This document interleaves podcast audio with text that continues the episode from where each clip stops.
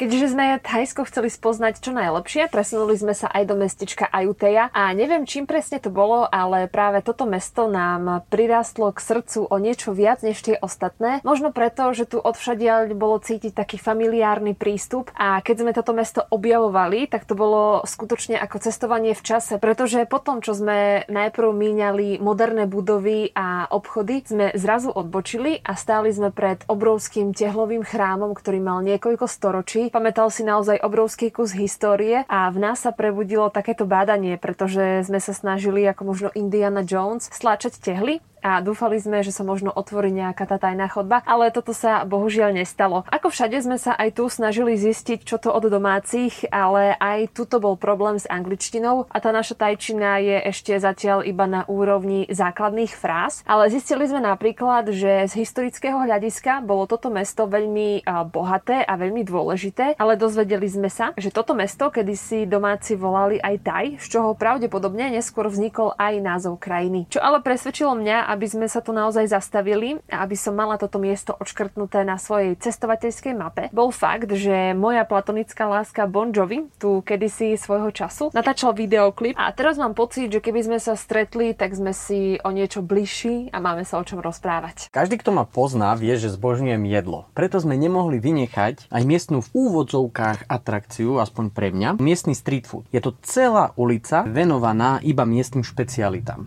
Krásne vône, skvelé jedlá a cena sťa zadarmo. No proste Danko zažíval Vianoce. Jeden večer sme ale urobili chybu a išli sme sa nájsť mimo tejto ulice. Nevedeli sme, čo nás čaká, tak sme si sadli, objednali sme si nejaké špeciality, ktoré tam majú. Miška si objednala ako vždy pad thai, čo zvolila veľmi dobre. Ja som vyskúšal lokálnu polievku, ktorá sa volá Tom Yum a oni vám ju vedia pripraviť z rôznych druhov mesa. Podľa toho, čo si požiadate, či už hovedzie, bravčové, morské plody, hocičo. Ale červeným je vysvietené, že local chicken, čiže vlastne z domácej sliepky. Netrebalo ma viac prehovárať, hneď som zvolil túto alternatívu. Polievku mi priniesli, výborne voňala, hneď som začal hľadať nejaké mesko, ale nenašiel som žiadne mesko. V tej polievke bol len žalúdok, pečeň, srdce, krk a mám pocit, že to slovo lokál asi znamená pre nich len ostatky kurácich antilahôdok. Už hneď druhý deň nám bolo jasné, že najlepším spôsobom, ako sa tu presúvať, je prenajať si bicykle. S týmto tu naozaj nie je problém, dajú sa prenajať za pár centov, no človek musí rátať s tým, že tieto modely už taktiež majú nádych starobilého, ale sú ešte stále funkčné. Dostali sme aj kreslenú mapu, ktorá nám robila spoločnosť po pamiatkách a tak sme si ich postupne začali prechádzať, až sme sa raz dostali k jednému chrámu, kde to bolo úplne iné.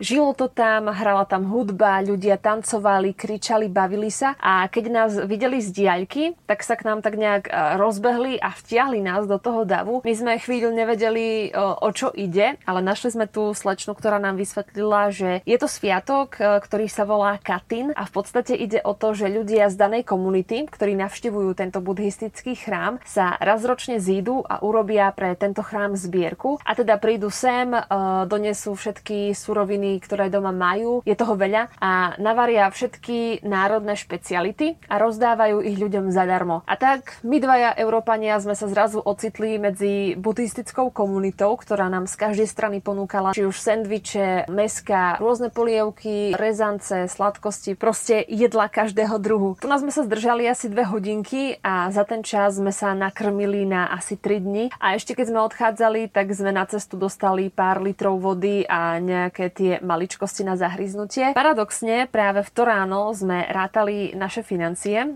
a tak nejak sme si určili denný limit, ktorý nemôžeme prekročiť a toto nám neuveriteľne pomohlo. No ale na tejto oslave sa nám tiež dostala aj lekcia ľudskosti, pretože tuto v Tajsku sa nestarajú o rasu alebo vierovýznanie. Jednoducho, keď vás vidia, tak vedia, že ste človek ako oni.